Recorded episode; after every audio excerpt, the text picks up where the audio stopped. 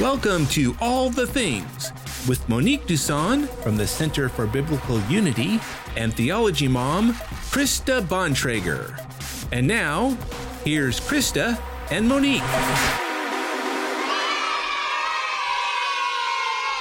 Hello and welcome to All the Things. I am Monique Duson. And I am Krista Bontrager, and this is a show where we discuss all the things. Related to God, the Bible, and real life. I don't know. I thought we were ready, people. I mean, switching it up a little bit. Okay, that that's okay. well, welcome. We are glad to be with you tonight. We are so glad to be with you. We are going to talk about a very important topic tonight. We're going to look at human trafficking. But before we do that, family, guess what? You guys, oh my gosh, next week we are going to be at the Southern Evangelical Seminary National Apologetics Conference. We are actually going to present at SES, y'all. Like from the main stage. From the main, y'all. They don't even know what they got into yet. they, they don't even know. They, I feel like somebody like let in the hoodwink and bamboozle because we yeah, we gonna have our shenanigans, and but we are so excited. So if you're in the North Carolina area or like Rock Hill, South Carolina, that that area, that vicinity, come hang out, come see us. We are going to also do a meetup there. So we would love to meet you and have an opportunity to hug on you and give you some family love. But y'all, we really gonna be at SES. We gonna be in them streets. Yes. So make sure you're signed up for the Center for Biblical Unity digital newsletter. The information on how to RSVP for the meetup will be in the newsletter. It goes out during the night. So if you're not subscribed, go do that right now. Plus, that's just the best way to stay in touch with us. Um, the world is an uncertain place, and we just never know when we're going to be locked out of our social media. So the best way to stay connected to the ministry is by subscribing to the ministry newsletter. I don't know how many of you have heard about what's happening in Israel. I woke up to news about Israel this morning and they've declared war. That, yeah, that there's like a declaration of war. Um and but then I've seen things that said, well, it's not actually war, it's just Hamas is really like PO'd and, you know, has ruffled feathers. But I think there actually has been a declaration of war.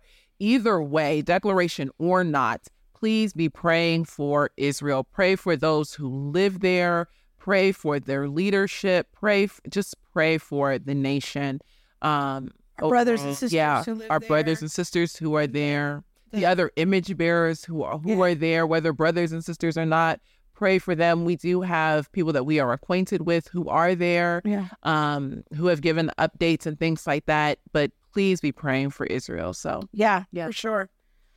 Okay, so for the month of October, we're doing a little special emphasis this month on human trafficking. And uh, Lord willing, we're going to be doing three conversations this month, kind of trying to tackle the issue in a number of different ways. Uh, tonight, we're going to be talking to our friend Derek Burton from the Orange County Rescue Mission. Now, for some of you veterans who've been around a while, you may remember our friend uh, Brian Crain, who uh, was the COO at the Orange County Rescue Mission for many, many years. Just this past week, it was announced that he's now the president. And yes, this is Brian Crain, the same Brian Crain that is Natasha Crain's husband. So we they got a fancy family. They do. Go ahead. And so we've been uh, continuing to have um, partnerships with them, and I was a volunteer there for about four years. And we're just super grateful to have Derek come on tonight and talk to us specifically about a newish, new-ish, couple years old ministry at the Rescue Mission, helping to minister to victims of trafficking. And so we're going to hear about their very fine work tonight. Yes. So with that, let's bring on Derek. Hey, Derek. Hello, sir. Hi, how are y'all? Good. How are you? Good, good. Thank you so much for hosting me today. I really I really appreciate it. I'm honored, you know, to be on the show. Well, we are so glad to have you. So, Derek, tell us a little bit about who you are and what you do at the rescue mission. I'm the chief ministry officer at the Orange County Rescue Mission. I oversee all of the um, transitional facilities and also the low income housing, you know, that we that's associated with the Orange County Rescue Mission. and also oversee the emergency shelter. We um we do not own this shelter, but we the city of Tustin owns it, and they have asked us to operate it. Of course, you know we have such a um, powerful impact in the community, so they wanted us to be able to um, operate it so that you know those that are out on um, the experiencing homelessness can be served properly. So, in the Orange County Rescue Mission, for a long time, people think of gospel mission ministry as primarily dealing with homelessness, like helping people who are coming out of trafficking isn't necessarily the first thing that pops to our mind with a gospel gospel mission ministry. Um, maybe we're going to get into some deep details later, but give us just sort of the big picture of what you guys do at OCRM to help minister to those who are coming out of trafficking? Well, one thing that makes us unique is I like to call it that we are step one program. You know, so we will take those that are um, that want to be rescued out of the life, and we will take them right off of the street. You know, we don't we don't have them go to a hotel first, go to another program first. We will take them right off of the street, right out of the situation, right out of the um, motel or hotel that they're in. If they want to be rescued, we will take them right away and put safety measures in place so that they can um, start the road of recovery and healing that they're looking for. That's one thing that really makes us unique is most most programs um, want want a little time before they come into the program because of their the trauma that they've experienced. But we will take them in the midst of their trauma right off of the right out of the situation that they're in. And that's huge because not every program is like that. Some programs you have steps before you can actually come into treatment, especially like an in-house treatment. And also the the idea of security and are they really ready to be removed or not in contact and relationship with those with their traffickers and things like that? And so looking at the fact that you guys will bring people in directly from the street really makes you unique in in your work there. How do how do people get to you? How do people come out of trafficking situations well, we we partner with um, outreach teams and organ, um, organizations that are actually out on the street. They go um, on Friday nights and Saturday nights, and they go um, with a they call it the track. You know, they'll go to the track where the uh, ones that are experiencing you know, the victims. They'll go out there and they'll minister to them. You know, they build relationships with them, and you know they'll go out there and provide you know the necessities that they need. You know, while they're in their life, and then as they build a relationship, they'll ask them, you know, hey, do you do you want to get out of this? And then if the the um, if the the lady wants to get out of it, then there's a system that is put in place, if you will. We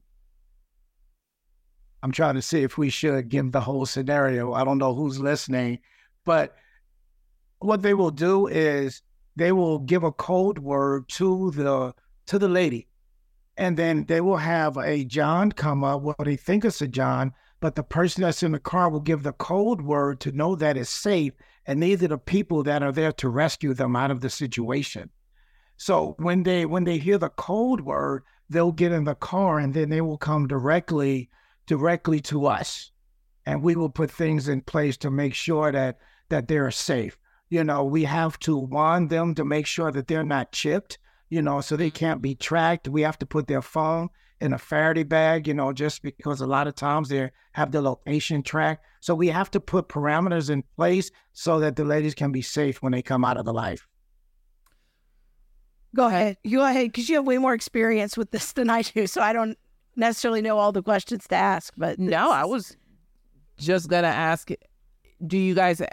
Is it common to run into situations where um, either they are tracked or um or you'll you might run up and have like a john or a trafficker that wants to interrupt the rescue I'm, I'm not necessarily right there in the rescue. I'm, I'm, I'm, I'm we're on the receiving end, mm-hmm. but you know we've had them where you know they at one time they will say they want you know, to get out of the life. And then when it comes that time, they'll change their mind. Yeah. Or, know, they can see them talking to someone and someone will come in and intervene and and steer them away from the conversation, you know, because they don't want them to get out. They want them to stay, Yeah. you know, in the life because that's um that's bringing in income for the trafficker. So they they have um things in place so that people are not talked to, so that the, the ladies are not talked to, so that nobody can convince them to get out of the life.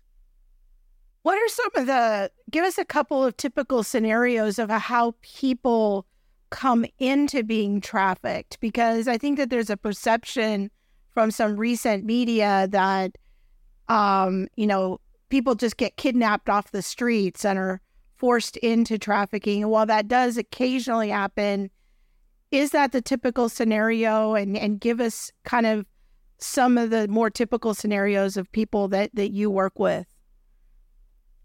The ones that we've worked with, we've never experienced anyone that had gotten snatched off the street.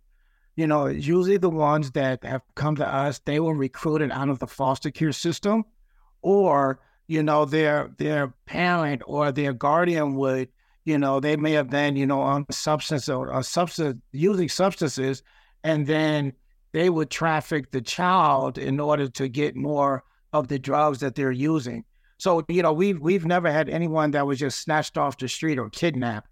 These were people that were coerced, you know, into the situation by someone who recruited them, thinking it's a good situation, selling it real good, or um, parents or guardians trafficking the the child so that they can get drugs from from the dealer.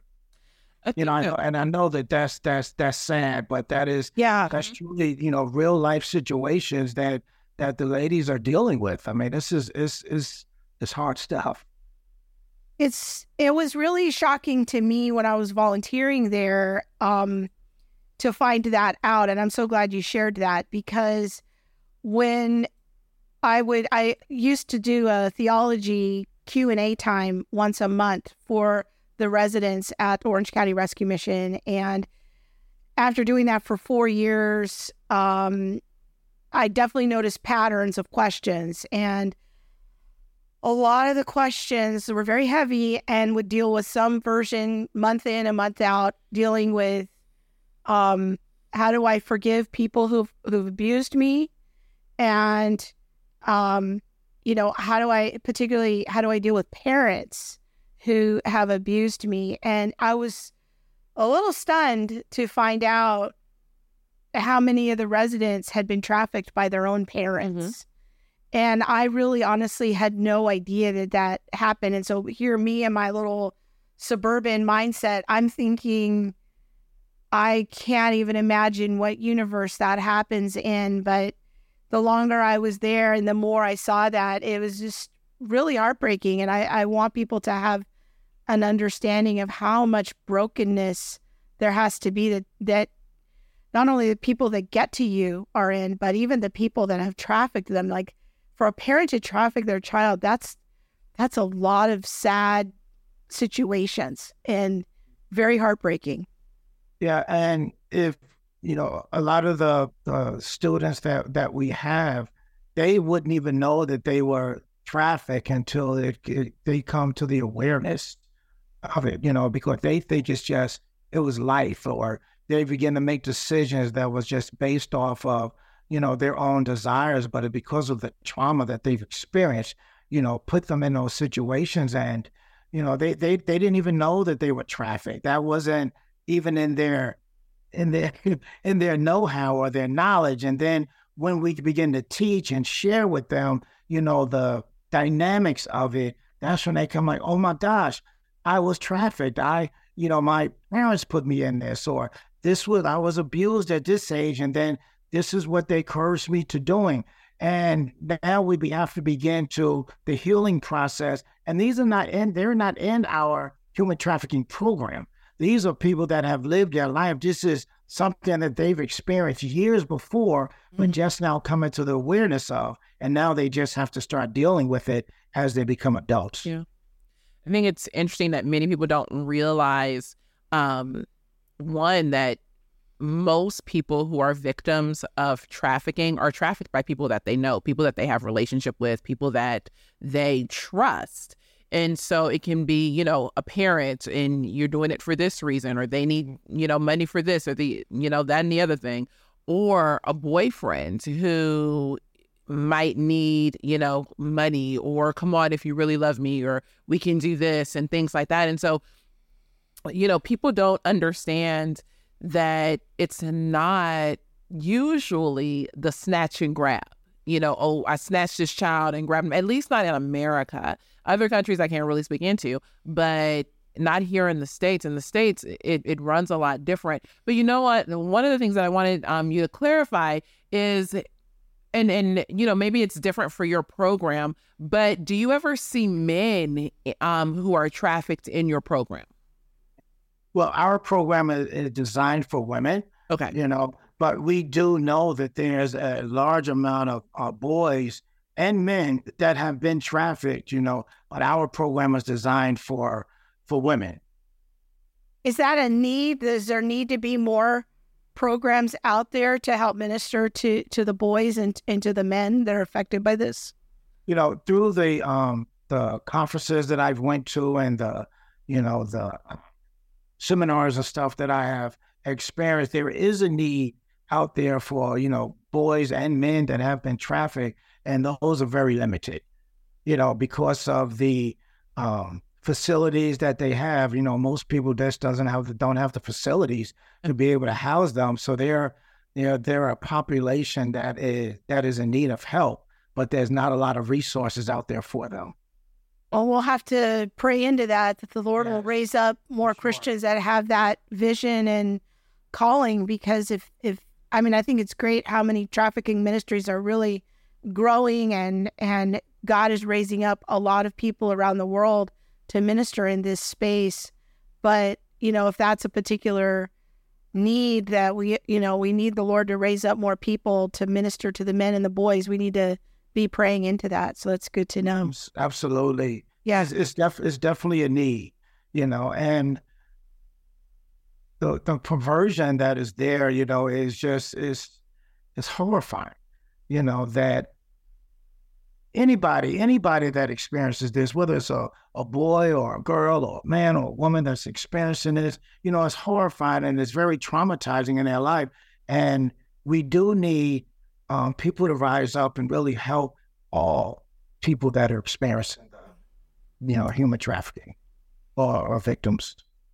What motivates someone to try and leave a trafficking situation? And does it normally, like in your experience with the the people in your program, does it usually take like multiple attempts, or is it normally just a kind of kind of a one and done thing?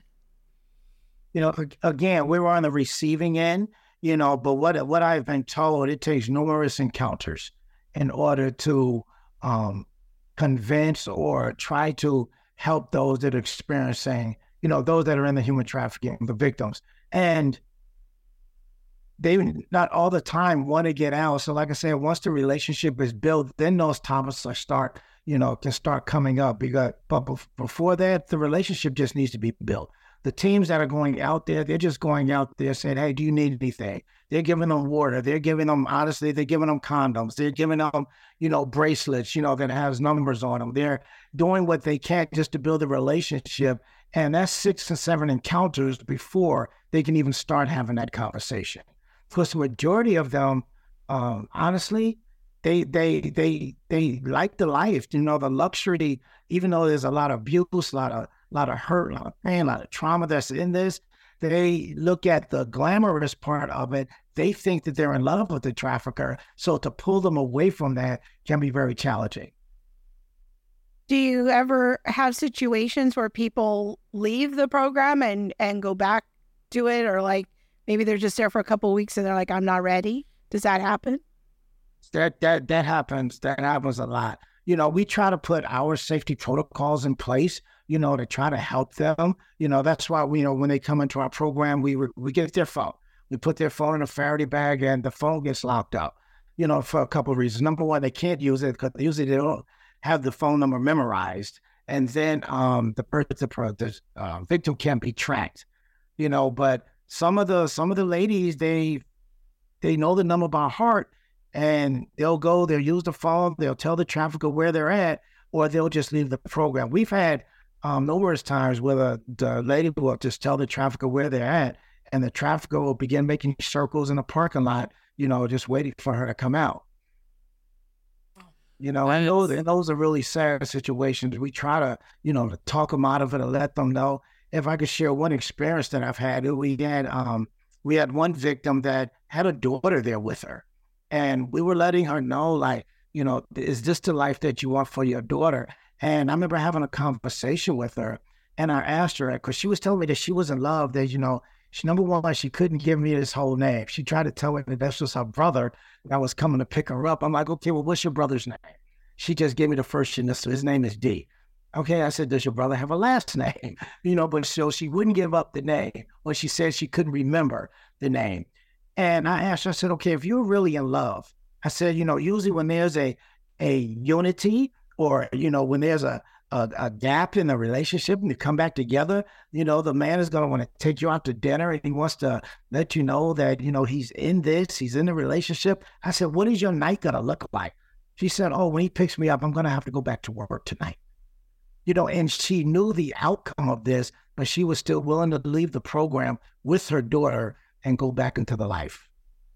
Oh, that's really heartbreaking. Yeah. And I mean, many times, as you know, when you try to leave, if you end up going back, there's consequences to be paid, you know, and not just by your pimp or your trafficker, but even by the other women that he might, you know, have in it, like under his control. Um, and so, yeah, choosing choosing to go back can also let people in on the level of like mind manipulation that's occurred, the level of trauma that's occurred, and things like that to the people who are, you know, participating in this lifestyle. Derek, we are going to quickly step away and run an ad for our sponsor, Impact 360. Ladies and gentlemen watching, we will be right back. It's time to prepare Let's get ready for the journey ahead. Life doesn't give us a redo, we don't get to run it back. Along the way, we will face obstacles and challenges, but we are carrying light into the dark places. Our paths and our destinations are different, but our beginning is the same. We must prepare.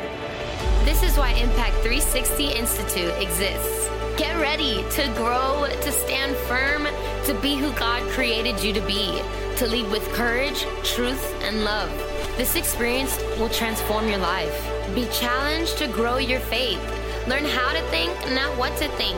Build community with those seeking to live like Jesus. Establish spiritual rhythms, discover how to be and make disciples. And put your faith into action. As you prepare for the journey ahead, Deepen your understanding of what God has revealed about reality and why Christianity is true. Discover your identity in Christ and your God given calling and authentic community. Cultivate a servant's heart and live a life of spirit empowered kingdom influence.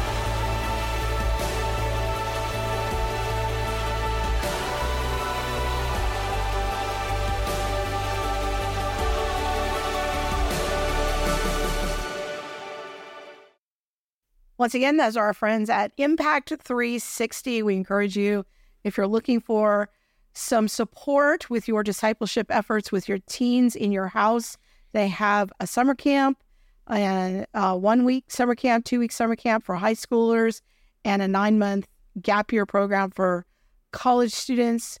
Go check them out. Our moderators put a link in the chat. You can see it at Impact 360 Institute. Institute.org. There it is.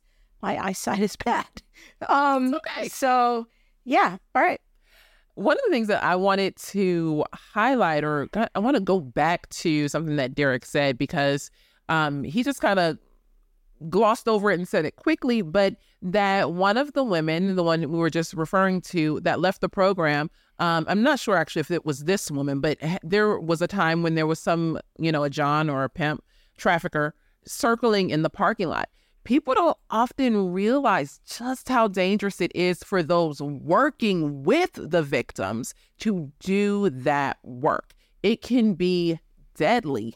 And I mean, that's not to, you know, put extra on the circumstance or anything like that.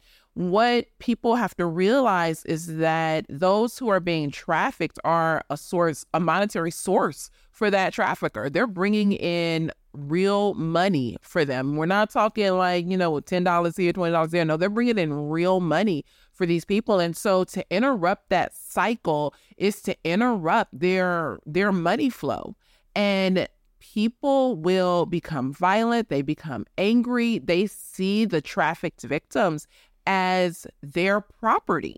And so now it's not it's not a thing of like, oh, let me, you know, go and pick up my sister, let me go pick up my girlfriend or things like possession is nine tenths of the law. Honey, you got you got my property and I'm going by any means necessary to come back and get my property because I own her or him. I don't know. Do you want to add anything to that, or and do you, do you feel like I'm making extra of it? No, you're definitely not making extra. They make uh, a a trafficker can make one hundred twenty thousand dollars a year from one lady, you know. So that's a lot of money, you know. And one thing about it, you know, that's why the the trafficking industry has grown so much, you know, because you have the gangs, the cartels, and all the people that are going from drugs to to humans. Because drugs you can only sell one time with a person, you can continually sell them over and over and over again. And they bring, like I said, for one person, that's $120,000 a year. So if a person has multiple people, that's a lot of money. And when that money is taken away, yes, they can get very angry and, and upset. So again, that's real life and that's truth that you're speaking now on it. What when somebody comes into your program there there at OCRM, what are some of their biggest needs at the beginning?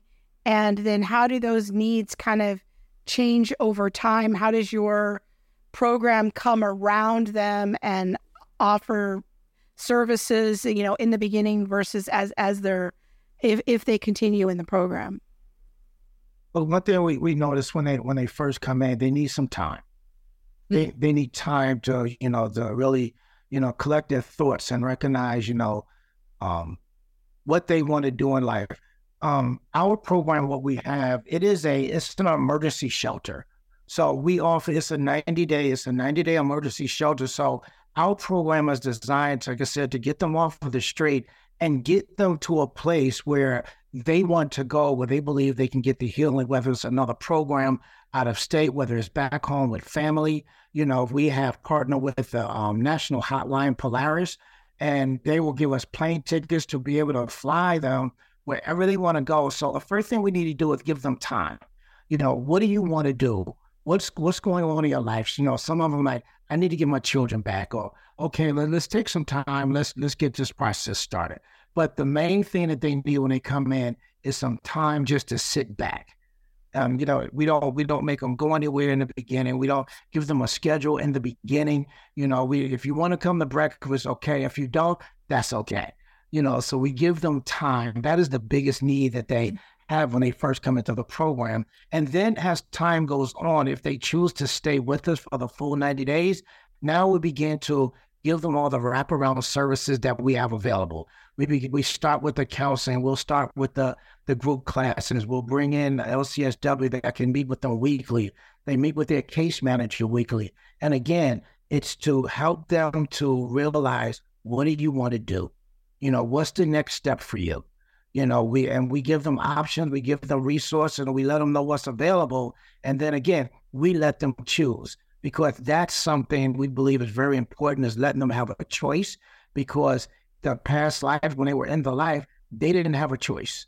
They they were told what to do when to do and how to do it. So we know it's really important for them to have a choice in their life and what they want to do. And we they, they honor that you know what i mean? And that gives them an opportunity to really take a good look and say okay this is all up to me now. Let me see what's what's best for me and how I can move forward and get the healing that I need.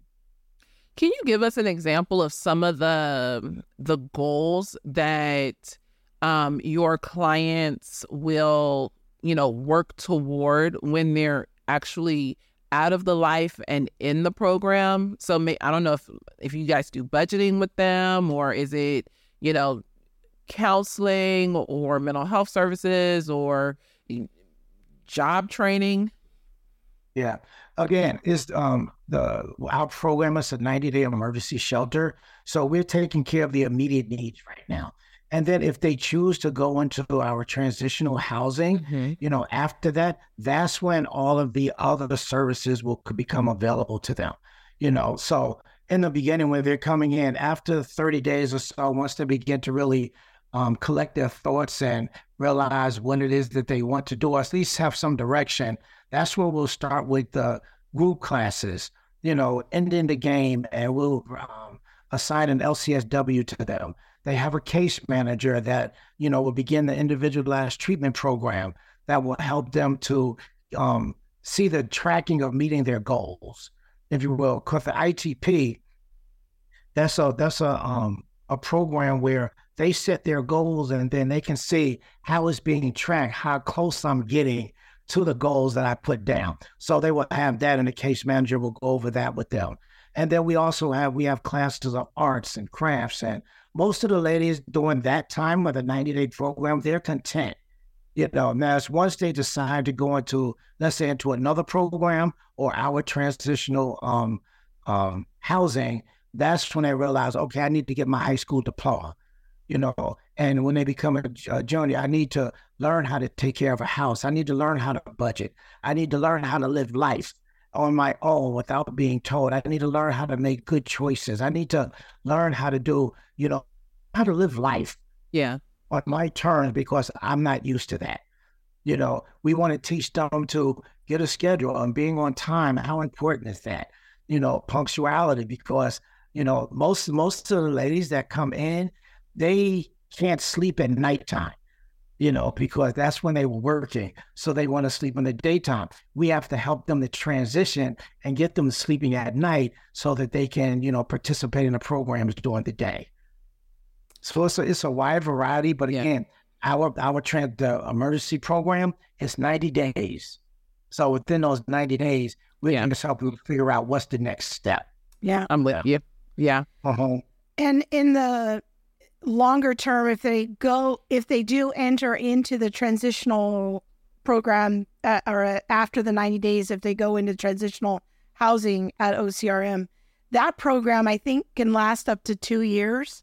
So you're that's that's that's 18 to 24 months. So you're really giving them an opportunity to have a fresh start.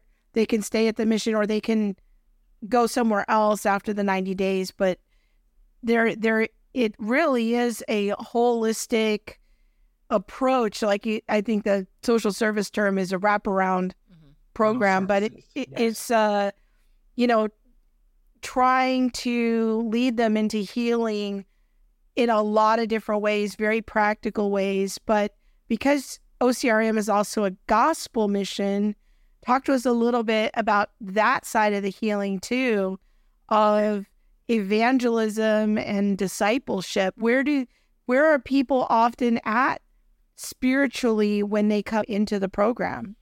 Yeah. usually when they when the when they come into the program they're mad at god.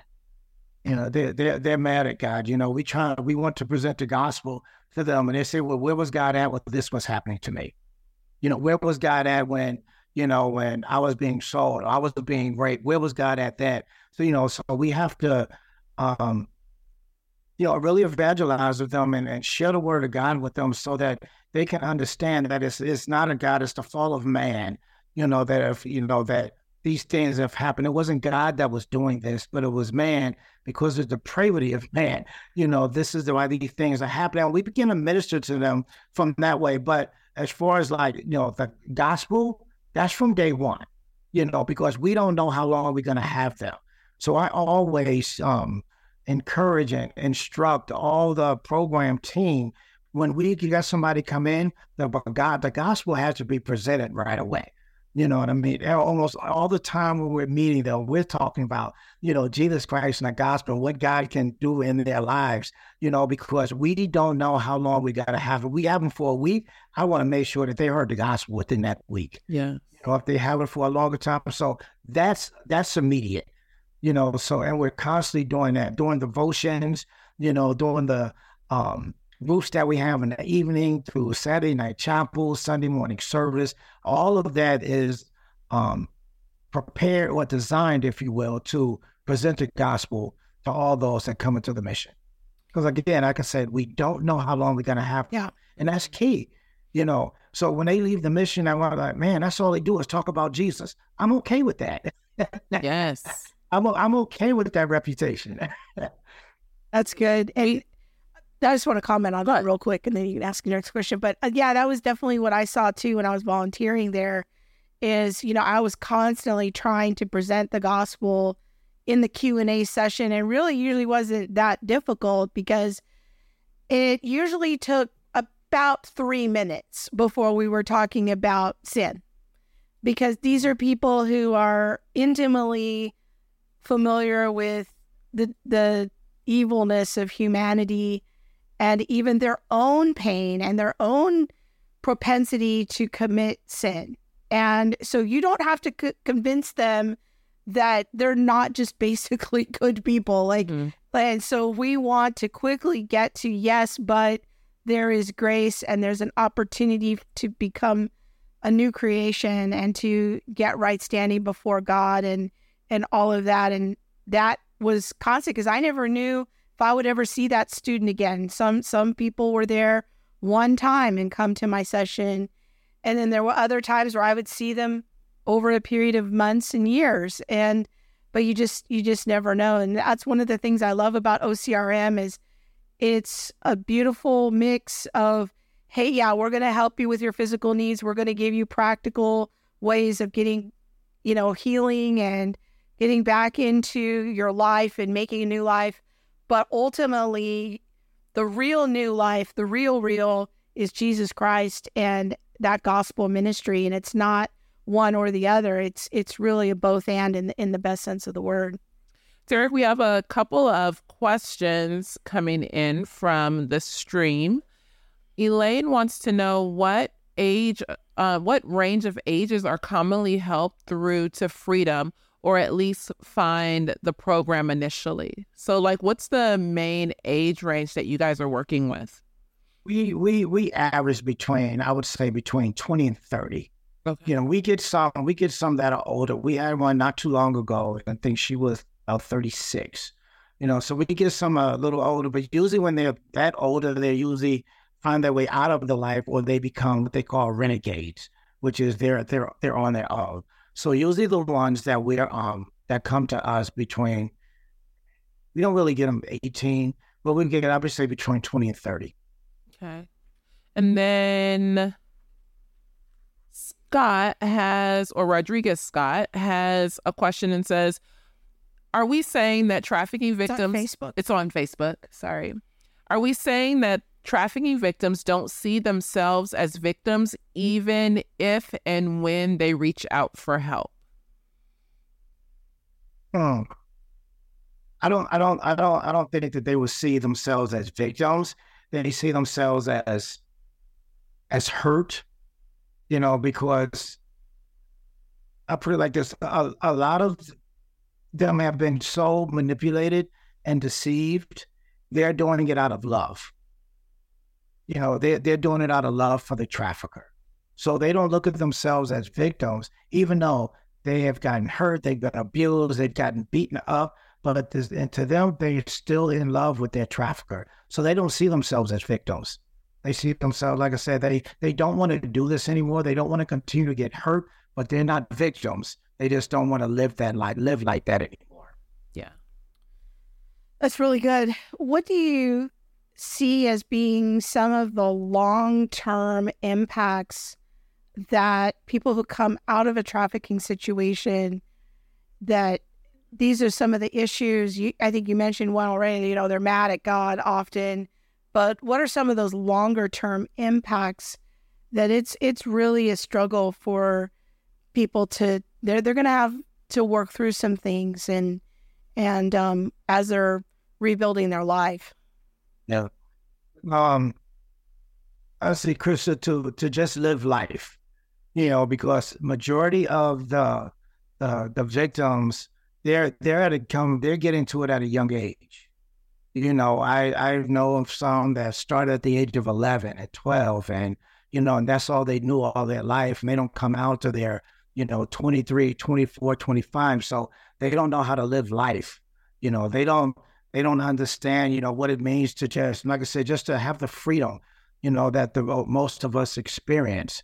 And the trauma that they've experienced, you know, they have to they have to work through that because when they come out of the life, I mean, you have the PTSD and you have the the trauma. So they have to work through all of that. They have to work through the emotion. They have to work through their feeling. They have to work through their fears. You know, then they're walking down the street. They're still scared that that trafficker is going to see them if they're still in the same vicinity. So that's not freedom. You know, so it's a those are the main things that they have to work through. Like I said, learning how to live life on their own terms because they've always been told what to do. And from a young age to young adult, they've been in, in, in the life. I know one thing that Brian told me um, once about the program if they go into the transitional housing as they make their way through the program, you know, they're even getting potentially job experience. They learn how to, you know, go to a job and show up on time. That's, I think, what you mean by, you know, learning how to live. Um, they have to save money. They have to save a certain amount of money that the mission will help them transition into getting an apartment once they and they learn budgeting. These are the kinds of practical things that I think are behind your statement of learning how to how to live a life. Absolutely. That's like I said, with um if they choose to go into our transitional housing, you're right. They will get they will get a volunteer assignment where they have to go to every day, and they we treat it just like it's a job as far as like the surroundings. You take your you take your breaks and you take your lunch. You report to your work supervisor so that they can have the work ethic. So when they leave us, they know how to properly um, engage when they get employment. Or if they're going to school, we want them showing up on time. We want to make sure that they're they're they're studying. You know, we want to, like I said, punctuality is key. We want to make sure they're showing up on time for things. So all of the the holistic points that we hit in order for them to be successful once they leave the program. And that's and that's what we do for all of our all of our students. Very good. Thank you so much, Derek, for h- hanging out with us tonight. Good. Um, let people know once again about OCRM and what you guys do. Bob's going to put the website up on the screen for everyone, in case they might want to support your work there. Yes. Uh, again, we are a faith based organization that we help um, anyone that is experiencing homelessness or tough situations in life. You know, we help adults. We have programs for teens. You know, we have programs that, you know, for low income housing that people that just need another step up. So, you know, if it's in your heart to help support the work that we're doing, you know, we would appreciate, you know, you doing what you can, you know, like I said, to support the ministry because all of our program, I do want to mention this, all of our programs are free. So, you know, we do not charge people to go through our transitional facilities because we want to help them to be able to get from where they're at to self sufficiency and to, of course, have a relationship with Jesus Christ and to live life according to the word of God, which will bring success in their life. Amen. I really appreciate you guys what you're doing and the model that you are putting forward. You're it's a completely faith-based ministry. They're not um, they don't take government grants there so that they can continue to share the gospel with yes. everyone that comes in and they're not tied to government money and in our opinion that's really that's like the preferred way to go because yes. we want to to bring the gospel clearly and unashamedly and yes minister to people's physical needs but understanding their spiritual need is the greatest need yes. and so thank you for all of your work that you guys are doing there at the Orange County Rescue Mission. Thank you.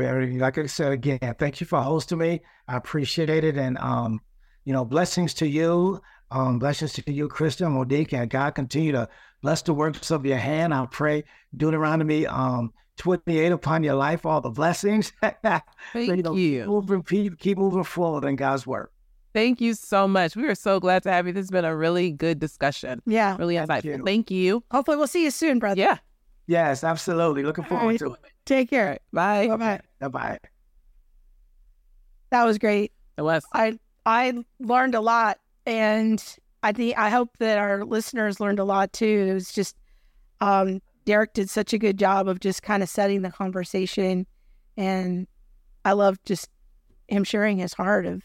You can just tell like how much he really loves Yeah. the people that he works with. Yes, and and definitely wants them to have a relationship with the Lord. Like that's His that's whole the face goal. lit up when he Yes. started talking about the gospel. Like that's the goal. yeah. The goal is to share the gospel. The goal is for them to have a relationship with with God, and truly, like that. That's the change. yeah, You know what I mean? That is truly the change, and it might not be overnight, but this is where discipleship comes in and walking a road with people.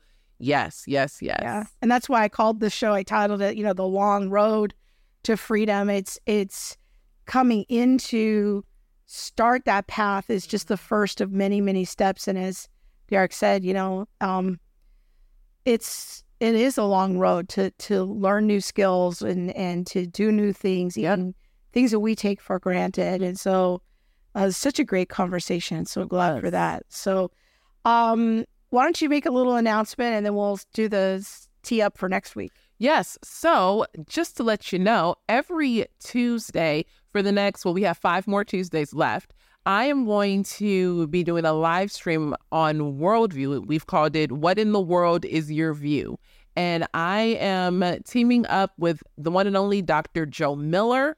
He has been on our podcast a few times. He is also serving on the Center for Biblical Unity Academic Advisory Council. And we're just going through um, James Sire's book, The Universe Next Door, and discussing worldviews. What is our worldview? Is your worldview completely a Christian worldview? That has it been impacted by some naturalism, some nihilism, some postmodernism?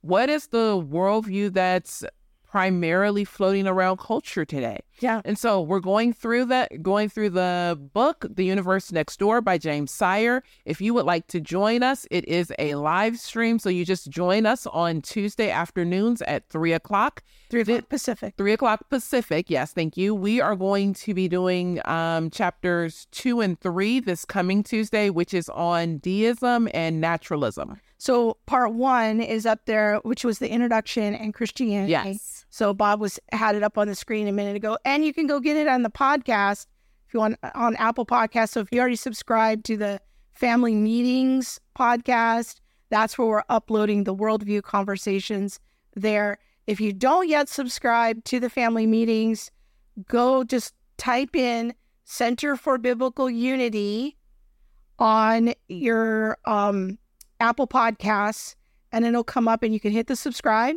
and then you'll get the family meetings when we're in town, and you'll get the special worldview series. Yes. So check it out. It is, I think, going to be a very helpful conversation. It's um, six weeks. We've already completed week one. We have five more weeks to go.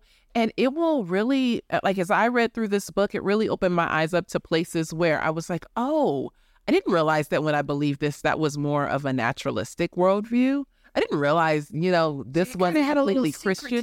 worldview. Well, I think many people do because Yeah. we're not having this distinct conversation in churches often about worldview and what are the competing worldviews? What do they believe? Why is our worldview better and different? And eh, why why does Christianity and how does Christianity answer some of life life's fundamental questions that other worldviews answer drastically different? And so join us on Tuesdays at 3 p.m. Pacific on YouTube and Facebook. Now Elaine's asking, do we have to read along, or do you both just tell us? Yeah, they'll they'll kind of summarize some of the points of the chapter, but they're kind of honing in on particular issues that interest them, and then tying it into the conversation on race. Yeah. and since that's sort of our branding at CFBU, so it has that special focus. Um, So no, you don't have to go out and get the book. I Yeah. suggest the book. The book was super helpful to me. I just went through it a couple months ago and it was just extremely helpful. And so that's why I suggest it. But if you don't have the book, you don't have time to read the book, join the live stream anyway. It'll still be very informative. Yeah. So again, that's James Sire's book, The universe. The Next Universe Next Door. It really is a modern classic. It's in its fourth edition now, and um, I don't know if Dr. Sire is still alive or not. He is not. Oh, he, he's passed now. He has. and I believe that this is maybe the fifth edition. Oh wow. Okay. It's been out there. All right, Bob's got it up there on the screen so you can see the Oh, you're right. It is the sixth edition. Sixth. Yeah. Wow. So it is a very helpful book. I read it when I was uh, in college. Well, girl, they have added some more worldviews since then, honey. Okay. As we round out this week, as we said earlier, we are having a special emphasis this month on human trafficking. This was the first of three conversations we're doing on it.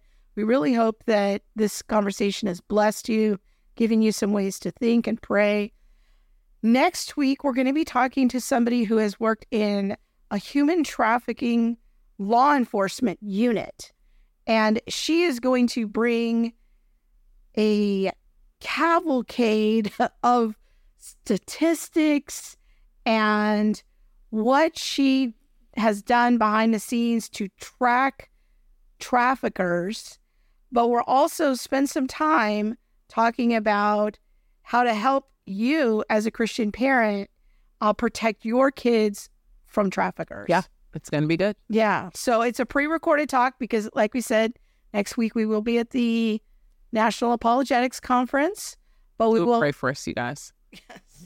But we will be talking to our friend Rhonda, which is not her real name, but she is an intelligence analyst and has worked in law enforcement and human trafficking. So stay, um, make sure to catch that show next week. Yes, yes, yes. And with that, ladies and gentlemen, we are out of here. We will see you in a few weeks. Have a good week. God bless. Thanks for listening to All the Things. Be sure to subscribe to our website at allthethingshow.com and find us on YouTube, Facebook, Instagram, or wherever you stream your podcast. Be sure to hit that subscribe button and the bell so you'll receive alerts when we post new shows. We'll see you next week.